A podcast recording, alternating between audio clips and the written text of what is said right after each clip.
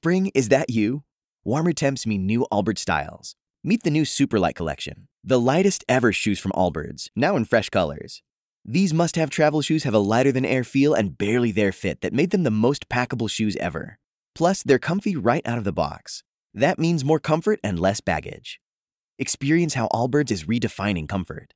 Visit allbirds.com and use code SUPER24 for a free pair of socks with a purchase of $48 or more. That's A L L B I R D S.com, code SUPER24.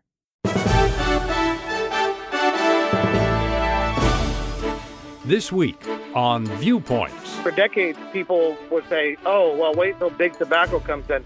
Well, you missed the real big player, and that's big cannabis. Understanding the rapidly evolving cannabis industry.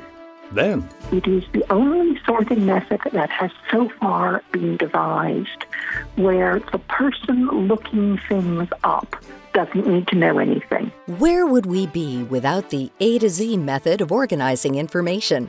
I'm Marty Peterson. and I'm Gary Price. These stories in depth this week on your public affairs magazine, Viewpoints. My doctor told me my cholesterol is borderline, so I took control with Garlique Healthy Cholesterol Formula. Garlique helps maintain healthy cholesterol safely and naturally. It's odor and taste free, and Garlique is a world leader in garlic potency. I'm taking charge of my cholesterol with Garlique Healthy Cholesterol Formula, cholesterol's natural enemy. These statements have not been evaluated by the FDA. This product is not intended to diagnose, treat, cure, or prevent any disease. The term natural references only the garlic in the product. Use as directed. What do you want to da da da? What do you want to da da da? I have no idea what to da da da. We could switch to Progressa da. Da. Oh yeah. We could switch to Progressa and sa. Okay. We could sa and have to buy some za. Oh yeah. Let's switch to Progressa to da and get some za with the money we saw. Yeah. Now we know we're gonna da da da. These days, nothing is normal and everything is weird. But you could still save big when you switch to Progressive. It might just be the most normal thing you da to da. Quote to da at progressive.com. Progressive Casualty Insurance Company and affiliates. The cannabis market is a multi billion dollar industry. It's estimated that by 2025, medical and adult use sales will top $35 billion in the U.S., and it's only set to grow from there. Currently, recreational and medical marijuana use is legal in 15 states. Rewind back to 2012, and only Colorado and Washington made up this group. Part of the push to legalize? Cannabis is a mammoth moneymaker. Each year, the sector generates hundreds of millions of dollars in revenue for a state and also stimulates local economies, providing new jobs and opportunities for entrepreneurship. But individual entry into the market isn't so simple. It's a competitive space made up of big players, substantial upfront costs, and strict regulations that vary widely from state to state. Take Colorado, for instance. The marijuana regulations are expansive. At the present moment, I think that the retail and medical marijuana regulations from the state of Colorado are some 430 pages long. And there's a lot of ways that a business can violate those regulations inadvertently or via an employee slipping up. That's David Wunderlich, a senior attorney at the Hoban Law Group in Colorado. He specializes in providing general counsel to both small startups and large hemp and marijuana businesses. Over the years, he's seen several instances where the specificity of the law has led to lasting headaches. Sometimes violations come from the restrictive nature of marijuana regulations. I'm thinking of one case in particular where the city of Denver condemned a marijuana business location because of eminent domain. So the city needed it for public purposes. The licensee was unable to relocate its license because of a cap on locations in the city of Denver. And it produces a unique situation. Normally, any other kind of business could pick up and move across the city and therefore they wouldn't be compensated for the loss of their business in an eminent domain proceeding. In this case, the regulations prevented them from doing that because of the details of this case.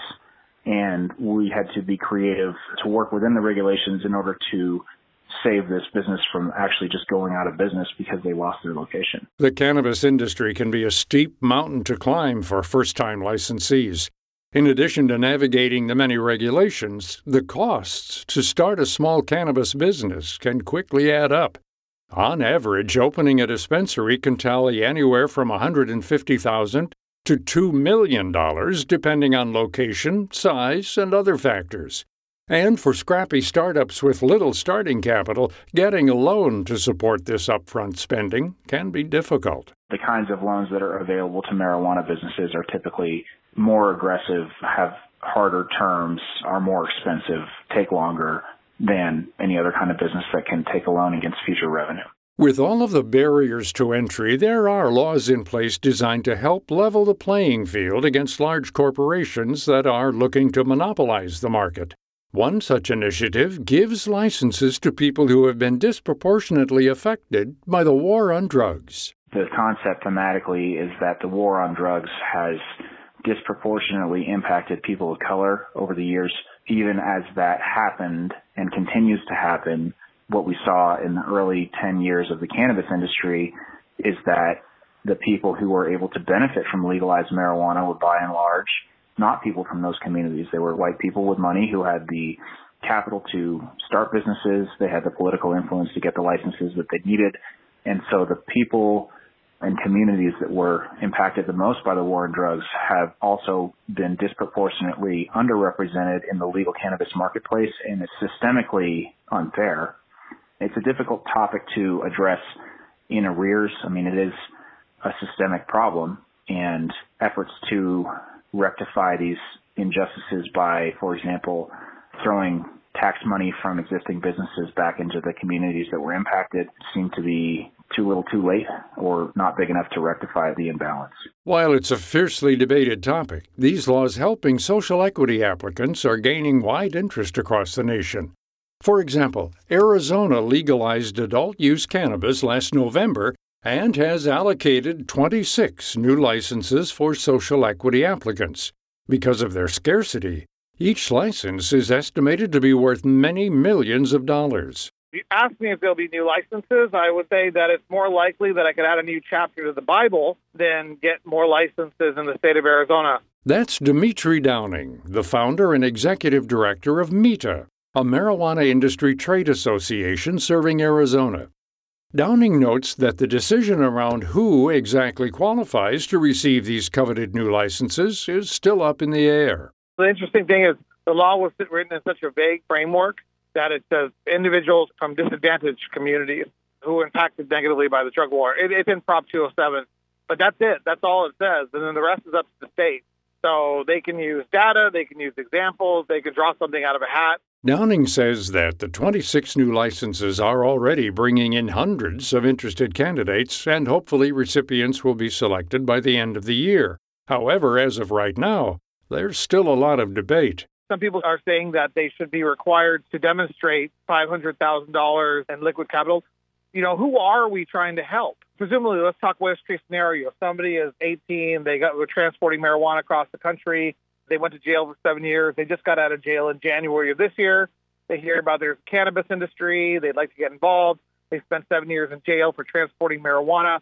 Great social equity candidate. Once these candidates are selected, there are also questions around how the license can be used to fund upfront costs. If they are transferable and negotiable interest, the social equity applicants should be able to borrow against them from individuals like Jay Z or Berner or any of these organizations that are out there claiming that they want to help finance these social equity licenses. Well, if the instrument is transferable and negotiable at $15, $20 million, well, then an easy loan can be made against these licenses. You know, if things go wrong, they have the asset that they can seize. But you know, things shouldn't go wrong, especially not with groups that are there to support and to make sure that these people succeed. To help ensure that these people thrive, MITA has created an online mentorship program in partnership with leaders in the cannabis industry.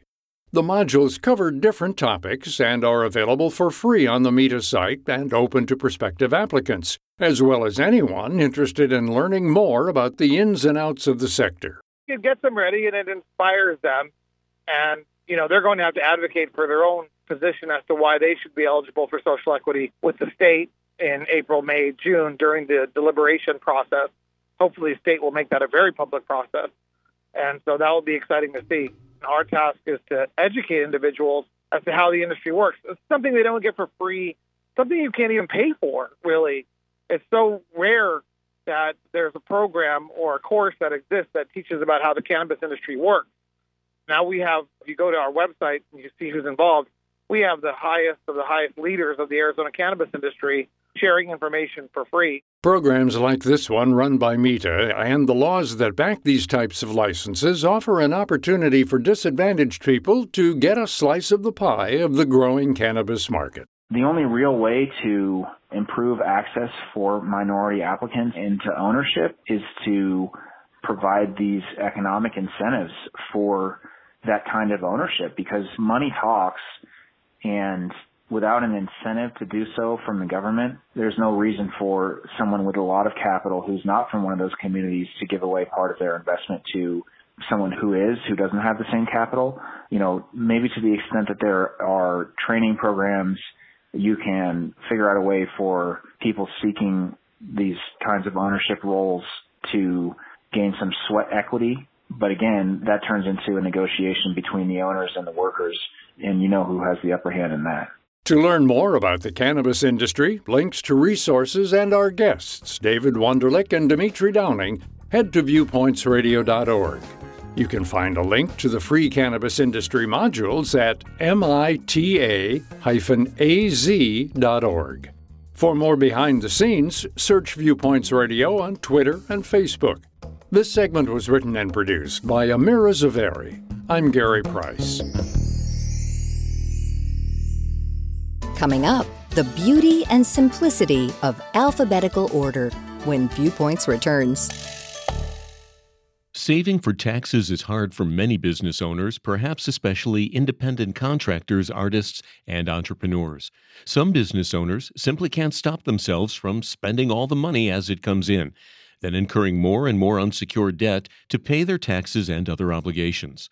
Those businesses are sinking, even if they don't know it yet. But Help for Debtors is available now. Business Debtors Anonymous is a 12 step recovery program with meetings every day where members support one another as they stop incurring new unsecured debt. At meetings, recovering members share how their lives have been transformed. Their stories will be reassuringly similar to your own. This 12 step program offers hope, clarity, and serenity, along with immediately usable tools to support better management of your personal and business finances. Find more information and request free program literature at helpfordebtors.org. That's helpfordebtors.org. Nya nya nya. Ba. Mm, Mba. Babue. Zimbabwe. the broken Bunsen burner burns so bright. South. Jamie. Southeast Asian Peninsula. Hey, hey, Jamie? Yes. I think the only line we need from you today is drivers who switch to progressive could save big. Cool. I just got to finish my warm ups. foul, foul, throw in the towel. History, history. Switch to Progressive today. Santa ski slalom in a salmon skin suit. Progressive Casualty Insurance Company and Affiliates. If you're worried about your cholesterol, hear how others are taking charge with Garlique Healthy Cholesterol Formula. My doctor said my cholesterol was borderline, so I've been taking Garlique, and it works. I take Garlique every day to help maintain healthy cholesterol. No garlic breath. And Garlique is a world leader in garlic potency, so you know it works. Take charge of your cholesterol with Garlique Healthy Cholesterol Formula. These statements have not been evaluated by the FDA. This product is not intended to diagnose, treat, cure, or prevent any disease. Use as directed.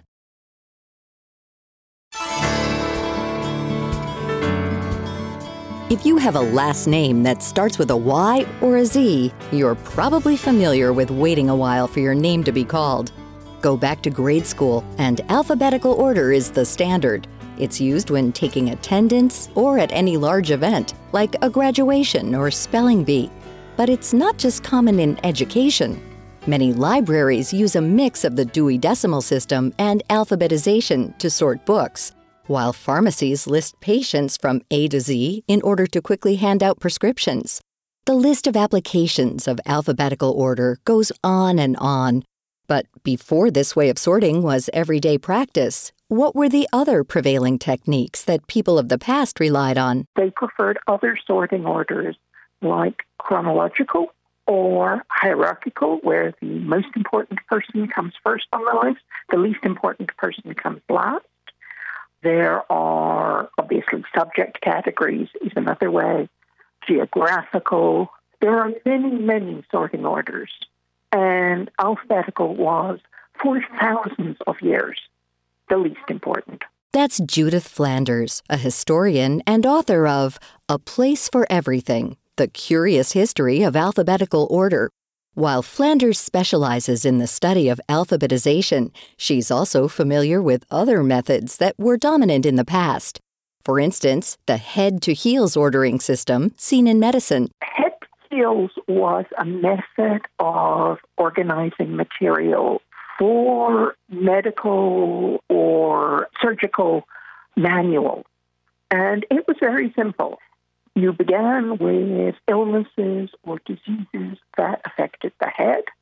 So you would start with, say, headaches and what might cause them, or trouble with your eyes, and move down to your nose and your ears and your mouth, and you would gradually move through the body until you got to whatever the diseases of the foot might be. The head to heels method worked exceptionally well because everyone's body is structured in the same order.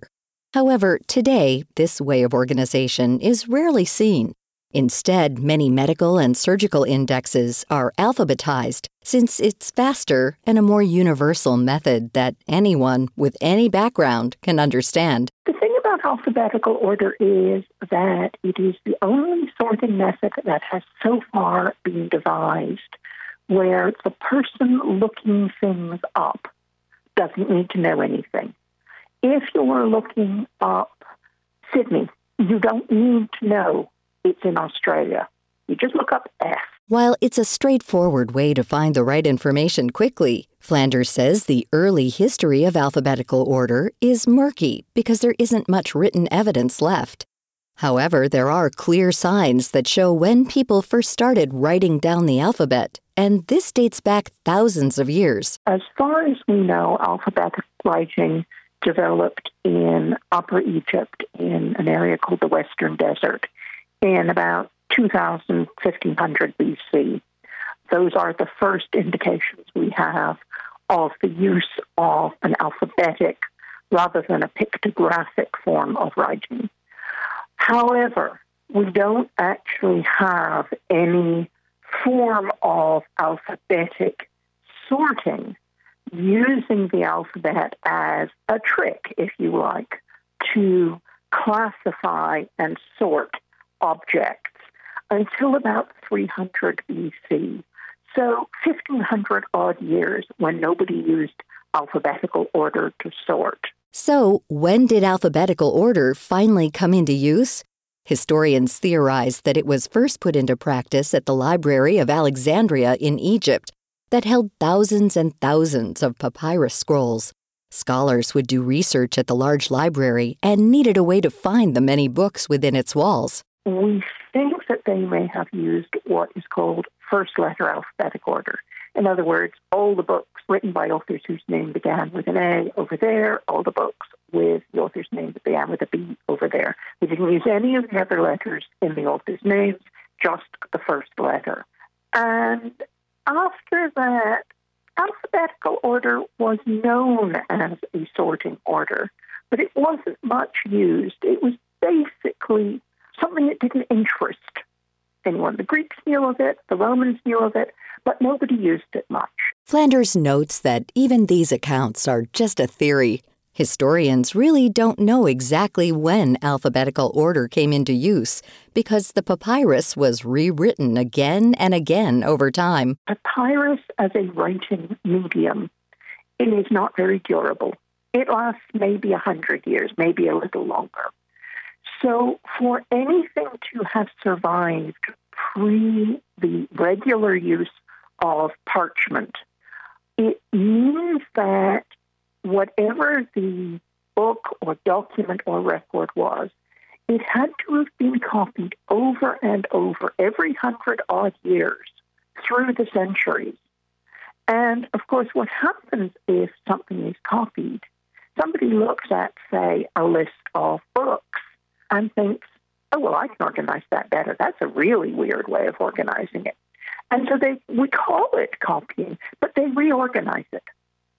So although we think we know certain things, like possibly the Great Library of Alexandria was organized alphabetically.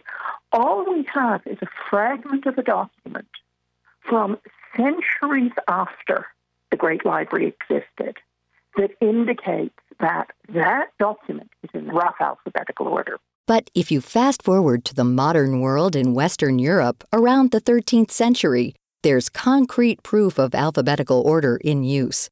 Flanders says that its introduction began with new universities forming in the area. Intellectuals studying at these schools needed a method to logically organize their manuscripts and decided on alphabetized indexes. On top of that, preachers at churches also use this method to help with their sermon writing. You've got the development of the Franciscan order of preachers, these mendicant preachers who went across Europe. They weren't unlike previous orders.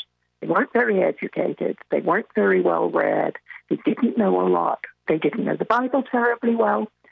So you got were in effect that said if you're writing a sermon about loyalty, use the symbol of the lion. And the lion can be found in the Bible in these books. And so suddenly you were getting these, in effect, alphabetized indexes to help the preachers build their sermons. Today, alphabetical order is the predominant and universal method of organization across many different countries, cultures, and industries. We can't help but wonder is there a better way? Just after World War II, Winston Churchill said, No one pretends that democracy is perfect or all wise. Indeed, it has been said that democracy is the worst form of government except for all those other forms that have been tried from time to time. And I think that's the same with organizing and sorting. All the methods that have been tried hierarchical, categorical, geographical, chronological we can say that alphabetical order is as close as we can get to a universally accessible, non elitist form of sorting. And so it is the worst form of classification that has ever been devised except for all those other forms that were tried. To find out more about this topic and our guest, Judith Flanders, head to viewpointsradio.org. You can check out her book, A Place for Everything The Curious History of Alphabetical Order, online and in bookstores. For more behind the scenes, search Viewpoints Radio on Twitter and Facebook. This segment was written and produced by Amira Zaveri. Studio production by Jason Dickey. I'm Marty Peterson.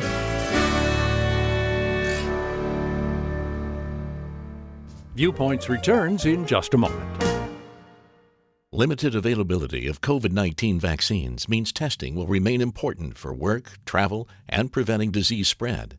A recent national survey shows widespread confusion about COVID 19 testing. Less than a third of people surveyed know the difference between PCR based and rapid antigen based technologies, and more than half say it doesn't matter what kind of test you get. Dr. Manoj Gandhi, Senior Medical Director at Thermo Fisher Scientific, which commissioned the survey, says accuracy doubts could keep people from being tested at all. Nearly two thirds of those surveyed believe COVID 19 tests can be wrong as much as half the time. PCR tests are designed to detect SARS CoV 2 with high sensitivity. Understanding when to use PCR tests is imperative to knowing your COVID 19 status and safely getting back to life's routine activities. Nearly three quarters of Americans say they'd choose a COVID 19 test with the most accurate results, even if they have to wait a little longer. Find out more at COVIDtestinginfographic.com.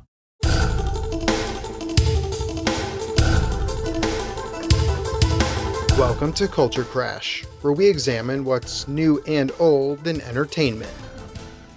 In 2017, Warner Brothers released The Justice League, a long anticipated but ultimately underwhelming superhero team up film featuring Superman, Batman, Wonder Woman, The Flash, Aquaman, and Cyborg.